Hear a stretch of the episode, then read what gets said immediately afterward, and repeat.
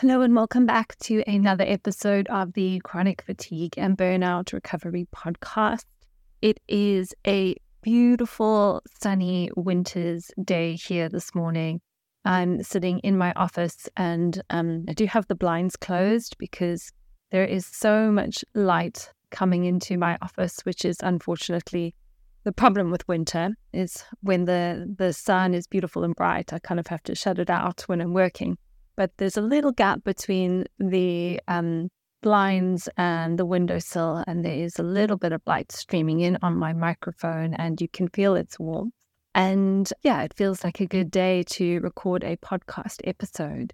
And today I wanted to talk to you about the stages of change, because everybody knows that experiencing a chronic illness and moving through the challenges that come with that require a lot of adaptation, a lot of change in one's life, but also the process of the journey of recovery also requires huge amounts of change. And I work with all sorts of different clients, and all of these clients each have their own unique cases, whether that is long COVID, whether that is some sort of viral fatigue syndrome, whether they have a vaccine injury or something else going on, just more of a kind of burnout situation with no specific triggers, but maybe there's quite a few different things that are all sort of feeding into the picture. So we have all sorts of different clients having different experiences for different reasons in our business. And each of these clients also comes with their own starting point, I guess. I have clients who are already doing like paleo and keto and fasting, and then other clients who are kind of eating the traditional British diet, which we know is not particularly healthy. And they're starting from scratch when it comes to learning about eating single ingredient foods and eating proper quality foods and meal planning and eating enough protein. And that's just the diet side of things, let alone, all the other changes we have to make on our chronic illness journey. There could be changes around self-care, changes around setting boundaries, changes around sleep routines. So there's loads of different changes that we have to make as we are moving through the journey of healing. And it's not easy. Let's just go straight in and say it's not easy. And I would also be tempted to argue that some people find it harder than others for various reasons. I personally kind of saw my healing journey as one big challenge, which isn't necessarily a good thing. I saw it as something I could just throw myself into and achieve at, which has its positives and which has its negatives. Personally, I'm somebody that if I'm motivated enough to do something, then I really go all in and I fully commit. And therefore, I'm the type of person that I'll just do whatever it takes to make the changes required to produce the outcome that is required. And obviously, some changes are easier than others, but I've got a very driven personality. But not everybody is wired like me. In fact, most people are not wired like me. And therefore, I very often find myself working with people who are not wired like me. And therefore, I have had to learn a lot of skills and a lot of tools to help them make the changes that are required for them to move forward in their healing journey. And some of my clients are like me, and I just tell them what to do. They go and do it, and it's really, really straightforward. And then others really struggle with the changes. And of course, then the progress is more slow. And that's not necessarily anyone's fault. It's just how that person's journey looks. So this podcast, I guess, is for the people who maybe struggle a little bit more with change. Those people who really find that they tend to self-sabotage, they tend to procrastinate, they tend to be all or nothing. So they do things for a little bit, but then they kind of go backwards, and they're just inconsistent is probably the word. And I don't say that with judgment. I say that just with awareness. We need to know what our patterns are, because without awareness of what our patterns are, we don't have the ability to change them. So if you can hold your hands up and go, yes, I procrastinate. Yes, I'm that person who can't be consistent. Yes, I self-sabotage. That's a fantastic first step, because with that awareness, then you can learn tools to support yourself. So that's kind of what this episode is about. It's about understanding the stages of change and being able to identify what stage of change you're in. Also means that you can support yourself in that stage. You can meet yourself in that stage. And then from that place, it might be a little bit easier to move forward. Now, I actually teach this framework in my Nurturing Resilience group program. And we interweave it with that understanding of the nervous system. So not only do we understand what is happening at each stage, but we also understand what the nervous system is doing at each stage, and how we need to meet the needs of the nervous system at each stage. Now, granted, the Nurturing Resilience program is a 12-week program, so I can't go into the depth that I do when I teach that section of the course. But if whatever you learn today excites you and inspires you, and you know you need to work on your system, and you know you need to work on your nervous system, and you also know you're somebody who procrastinates, somebody who self-sabotages, somebody who can't be consistent, then you might consider taking that course. The next round will be starting at the beginning of March. But anyway, the final thing I want to say before I get into the nitty-gritty of the episode is that this episode really actually does require a visual.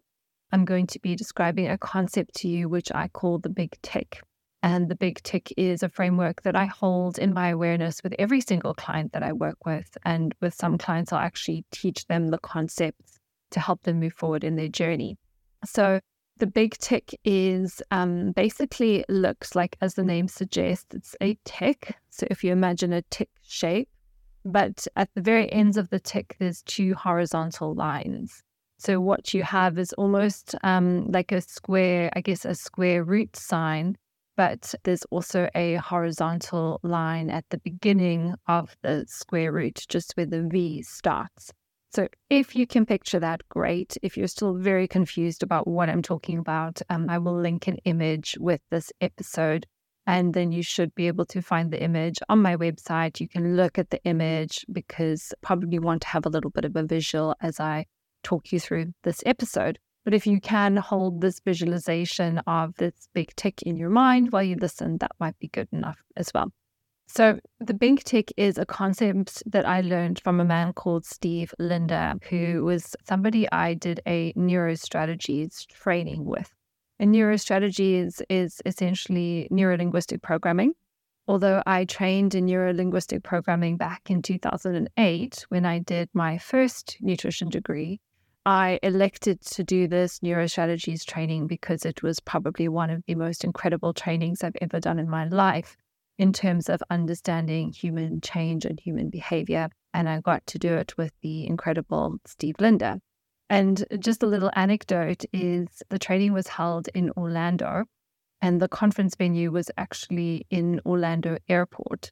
So I flew, this was I think in 2018, I flew to Orlando for a week to do this intensive training, never really left the airport. And the whole time, and my accountant was very confused. He was like, why did you go to Orlando for a week?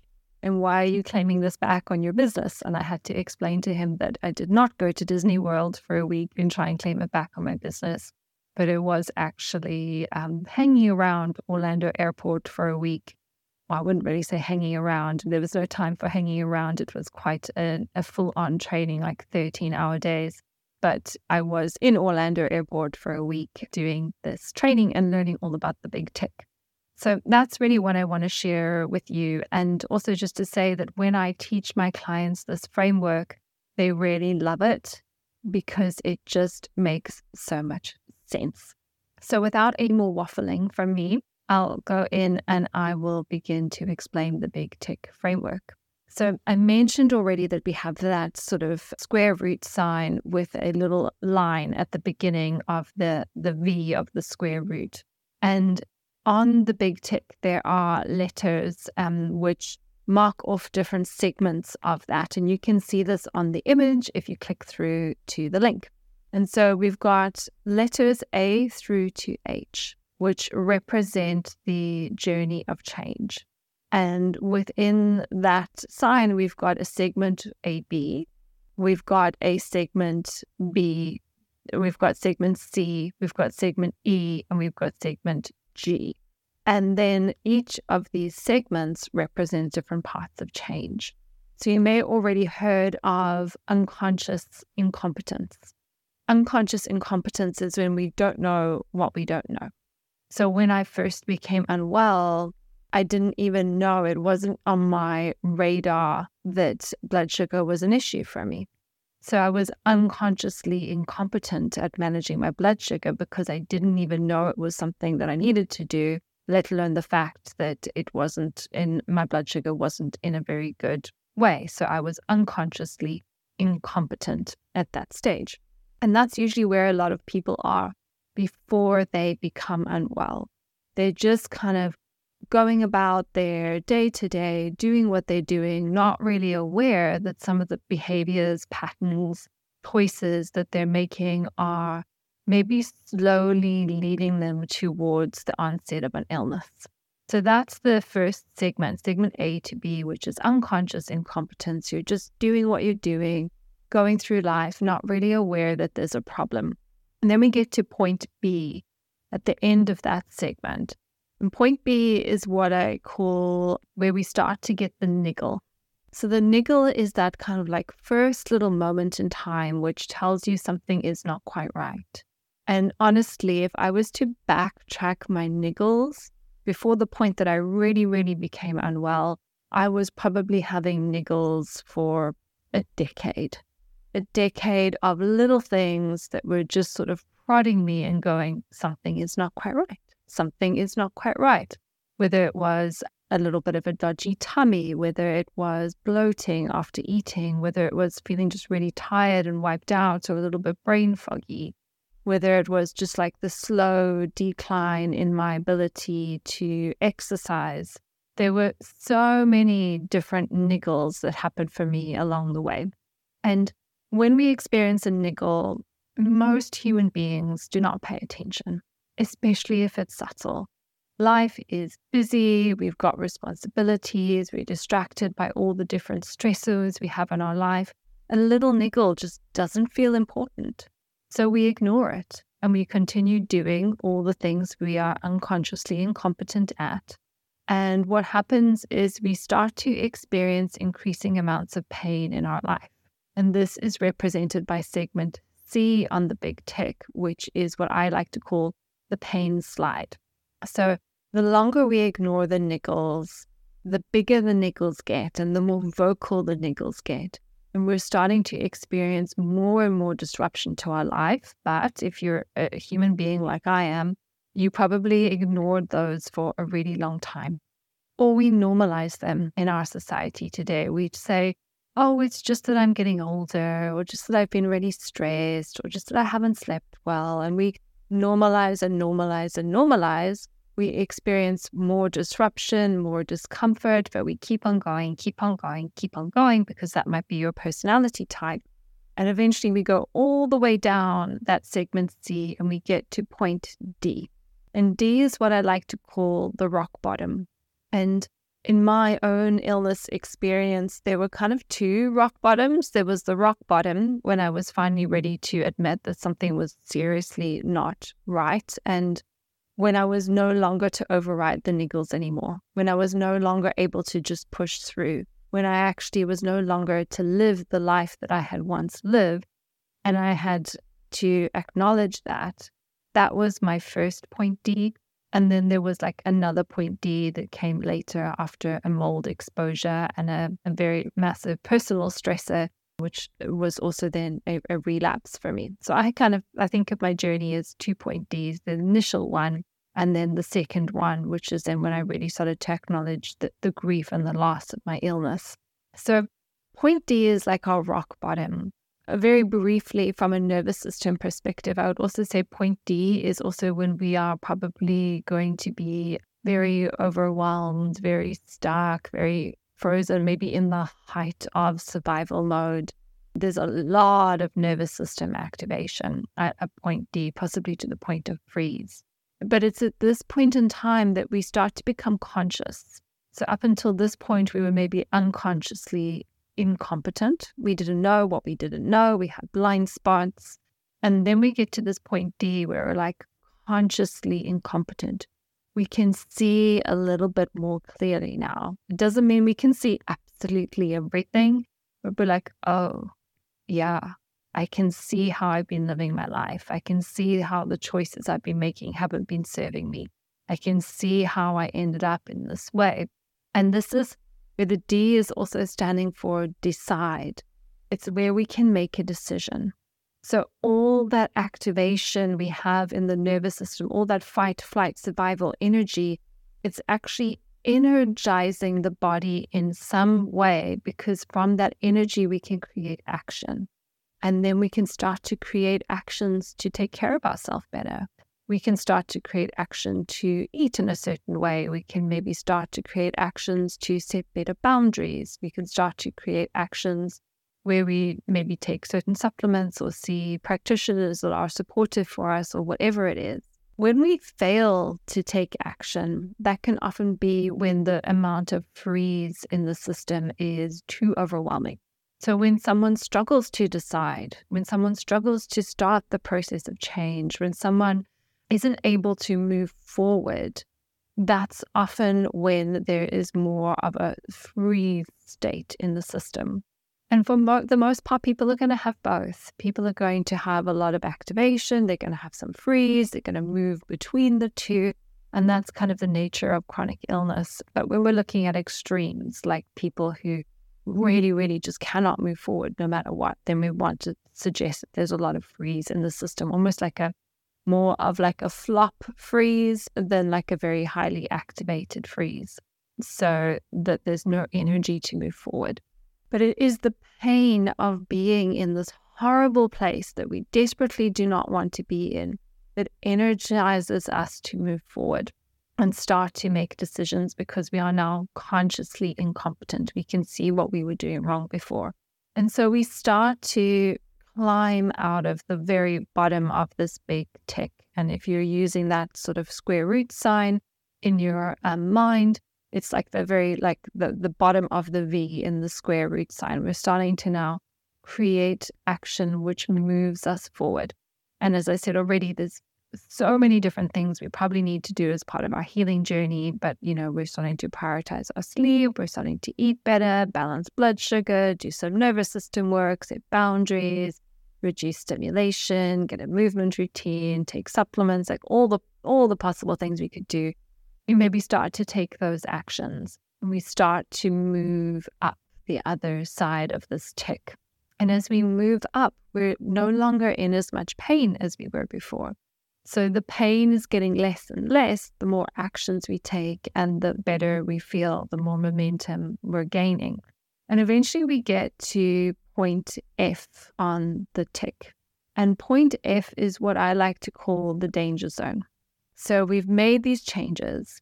We're no longer in as much pain as we were in before, whether that's emotional, physical, mental pain. Our nervous system is probably not as dysregulated as it was before. And we're in line with B, which can kind of feel like, oh yeah, I've been here before. I know what it's like to be here. And this is where it's easy for complacency to set in. And I see this with clients all the time, is that they do a fantastic job on their blood sugar, and they're doing a fantastic job with prioritizing their sleep, and they're doing a fantastic job with their pacing and saying no and setting boundaries. And then they start to feel a little bit better and they just get a bit slack. The sugary things are creeping in. They're not eating as much protein. They're doing a little bit more than what they should. And then this is where there's sort of like a complacency that happens and they start to go backwards. So point F is the danger zone, because it can feel like you've made progress, because you have. You've made progress from point D, but you haven't fully stepped into the person that you need to be fully well. And so point F, and all the way from point F up until point H, which is segment G on the big tick, is where people are prone to self-sabotage. People in D are more likely to procrastinate. People in segment G are more likely to self-sabotage. And so the reason why we self-sabotage, or we get complacent, or we go around in circles, or we take 2 steps forward and 2 steps back, is because we are still operating from a place of being the old self. And what that really means is that, and you may have heard me say this on the podcast previously, to achieve something you have never achieved before, you must become someone you have never been. Therefore, to move through this process of change that is required to come out the other side of your healing journey, there is an identity shift that is required. And if your habits and behaviors change before your identity and your nervous system changes, it will only be a matter of time until you fall back into old habits. Because the strongest force in the human nervous system is your identity. And all of our nervous systems are calibrated to a certain way of being. Therefore, we have to change the calibration of our nervous system alongside our habits and behaviors and routines to create the lasting change that we desire to fulfill our health goals. And so what this means is if you push through, if you take on too much, more than what your nervous system is ready for, those are common reasons why people go backwards. But sometimes it can be a lot more complex than that. There can be a lot of things that are deeply rooted in our unconscious that may come up as conflicts as we're working on our healing journey. And if we don't deal with the underlying conflicts as we're working on our healing journey, then what happens is we're more prone to going back, and because we're not actually changing on that cellular nervous system level that is required for long-lasting change. So this stage of change, if you've got all the way up to F and you're now working on this final part of your journey, this stage of change is conscious competence. We now know what we need to do, and we have to consciously work at doing it. And what that really means is that we have to stay present. We can't become, if we take on too much, we become overwhelmed. We can't stay present with the process. We don't set boundaries and protect our time. We can't stay present with the process. If we do things that zap our energy, we don't have enough energy to consciously stay present with the process, which is kind of like a catch-22 when you're working with fatigue conditions. But this is what I would call the chop wood, carry water stage of change. It's boring. It's repetitive. You have to keep on showing up. It's not new. It's not exciting. Everybody else is doing this, but you still have to do all your healing things, and you've been doing them a while, and you are making progress, but it's slow, and it requires discipline, and it's all the things that people don't want to do, but it's all the things that are necessary for you to do to achieve the success that you want to achieve. And how do we energize this process? Because this process sounds hard. It sounds like it takes energy. And when you've got a fatigue condition, where do you even get the energy for your healing? And so when we're at point D, we are motivated by pain. We're in the most uncomfortable place, and we're like, this is so uncomfortable. I just don't want to be here. I can feel all the discomfort in my nervous system. I want out of here. And it's that desire to run away from the pain that energizes the process of change initially. But motivation is short-term attainable, but it's long-term unsustainable. We can't constantly rely on motivation, because motivation will drain your energy. And if we have to always have energy from pain to motivate us, that's another reason why we go around and round in circles. We feel a little bit better. We don't really feel motivated to be consistent anymore. We relapse. We don't feel so good. But now we're like, oh yes, I'm motivated again to do the work because I don't feel so good. And then we go round and round in circles. So to really get forward, to really get to where we want to go, we need to be inspired. We need to be inspired by the process of healing. There has to be something so big, so powerful, so meaningful in our life that pulls us towards our goals, so we don't have to push all the time. And this is one of the reasons why with all my clients, I ask them what their purpose is. A lot of my clients, not all of them, are mums or parents or fathers. And for a lot of them, they want to be there for their kids. They want to do the school run. They want to go to all the sports games. They want to play sports with their children. Not all of my clients have children, but just as an example. For others, it's dating, finally being able to get married, being able to have a career, maybe a career which is a purpose-led career where they're helping other people with the same things that they've struggled with. And it's the inspiration of the future that helps to energize their system so that they can show up every single day and do what it is that they need to do to be well. So I guess here on reflection is an invitation to think about what is inspiring you in your journey. Why do you even need your health? What is your health for? And make sure that whatever your health is for, you need to be able to feel the connection of the inspiration of that in your body, which is why nervous system work is required, because sometimes we can't even connect with that feeling in the body. And if you're in that space in your journey, just know that that's okay. That's something you can work on, but it is going to be an essential part of the process when it comes to making change and continuing to show up and do what is required to move you forward. And I would say a big thing that often pulls people down is their belief. Some people don't believe that they can feel more well. Some people don't believe that they can feel better. And that's another reason to self-sabotage, because why would you keep on showing up and putting your energy into something that you don't believe is going to work for you? So it's really important that we stay connected to the belief that healing is possible. And it doesn't necessarily have to be like this miraculous healing. If you're struggling with the idea that healing is possible, one of the things I ask my clients is, do you believe you could feel 10% better than you do right now? And most of them will say yes. And I know when they get to that 10% better point, I'll say, and do you believe you can feel 10% better now? And then they'll say, yeah, no, I think this is not the end of the road for me. I believe that we can go further. And then we take it just one little increment at a time. So I know with a lot of brain training programs, they get you to visualize your future self, all amazing, incredible, and healthy. And for a lot of people, that's a stretch. But if you can just bring it back to one small thing, you know, if you worked for it, you would be able to do, and just kind of break your goals down into micro goals. That can also be really, really helpful if your nervous system feels far too overwhelmed by this idea of like living this wild life of complete recovery. Not to say that that's not possible as well, but sometimes it doesn't feel accessible to the nervous system at the time.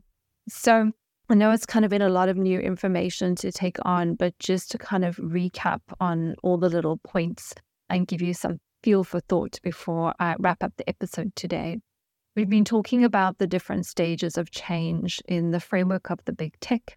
We talked about unconsciously incompetent, which I said is most people are probably unconsciously incompetent before they become properly unwell. They're just keeping on doing what they're doing, not necessarily in service of their health, and then it all catches up with them. They ignore the niggles, they get even more unwell, and eventually they reach point D on the tick where it's time to decide, and they're now starting to become conscious to their incompetencies and starting to become more aware of what's going wrong and starting to make changes. So point D is the rock bottom. It can be where sometimes people get stuck, or it can also be where we can use the dysregulation in the nervous system to drive change in the short term. And it's where we rely on the motivation that comes from the pain of being in that situation to move forward. But once we've moved out of pain, it's very easy to get complacent, to relapse, to go around in circles, to get stuck and self-sabotage, because the next part of the journey is becoming consciously competent. You know what you need to do, but you have to consistently show up and do it. And in order for that, in order for you to be consistent with your new habits, behaviors, way of living, the nervous system needs to change. And in order for the nervous system to change, we have to obviously work at the nervous system, but we also need to have a reason to do the work, an inspiration to do the work. And this is where we have to be connected to the sense of pleasure that is associated with achieving the goal.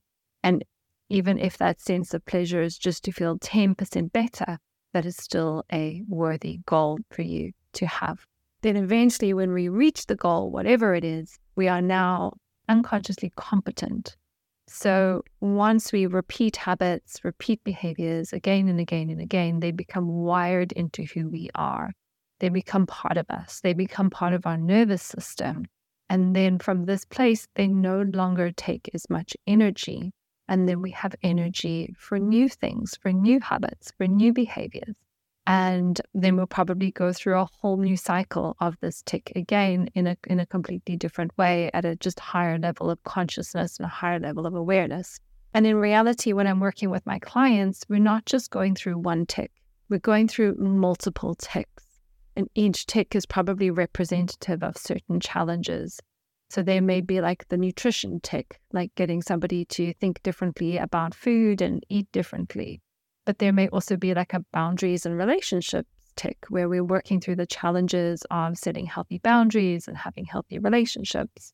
There may also be a going back to work tick where we're dealing with the challenges of integrating back into the real world. So there are multiple different ticks that we move through in life. But if we can identify where we are on the tick, then we know where we want to place our focus and energy and attention. So for example, if you're ignoring niggles right now, but you're not at a very low point, you can interrupt that sort of pain slide that I described at any point in time. At any point in time, you can choose to become aware of what you're doing and make a change.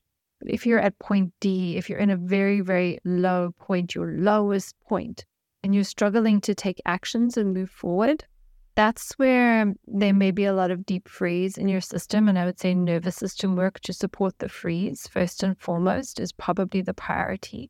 But then if you're somebody who is energized enough to take the actions and to start moving forward, it's just being aware that we can only harness the motivation from pain in the short term. You want to start to connect with what is required longer term. You still want to be doing the nervous system work so you can support the consistency of your changes in the long term.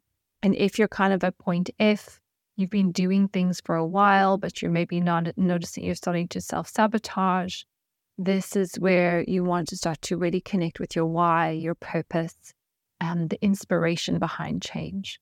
The nervous system work is ongoing here to facilitate the process, maybe also sort of questioning what if you believe that this is possible for you and starting to look at maybe where old parts are holding you back or pulling you back in your journey. And so that is just me giving some insight into the process of change. As I said already, as I go into this, there's a whole training module on this in the Nurturing Resilience group program. But before we get there, we obviously learn some more about the nervous system so you can fully understand how the nervous system integrates more with this model and then how to support it as you move through your chronic illness journey. But I did just want to share this kind of brief overview of this process with you today. And it does make a lot more sense if you look at the diagram that I'll link with this so you can follow along as I'm talking about each of the different stages. If you would like to do more work on your nervous system to support you in your journey, whether that is because your system needs nervous system support or you need the nervous system support to help with the change journey that is required, the next round of Nurturing Resilience starts on the 11th of March. You can find out more about that on my website. Just go to annamarsh.co.uk/nurturing resilience. I'll put that link in the show notes as well. But other than that, if you're not ready to invest in your nervous system and you're not ready to invest in a program to move forward, I'll really just take a moment today to just reflect on this concept of the big tick Think about perhaps where you are in this change journey, and maybe if there's a dynamic that keeps on happening that's stopping you from moving forward, have a bit of a think about what that could be in the context of the tick. Is it complacency? Is it self-sabotage? Is it procrastination? And then think about some of the conflicts that are happening, some of the things that are maybe blocking the way forward for you, and what you could do differently, or what you've been doing that hasn't been serving you as you move forward in this journey of change. So that brings me to the end of today's episode. I will see you in the next one. But before I say goodbye, just a reminder, if you haven't already, I would love it if you could leave a review either on iTunes or just click the 5 stars on Spotify. It would make my day. And make sure you are subscribed and following along so you can get the next episode as soon as it's ready. Have a wonderful fatigue recovery day, and I'll speak to you soon.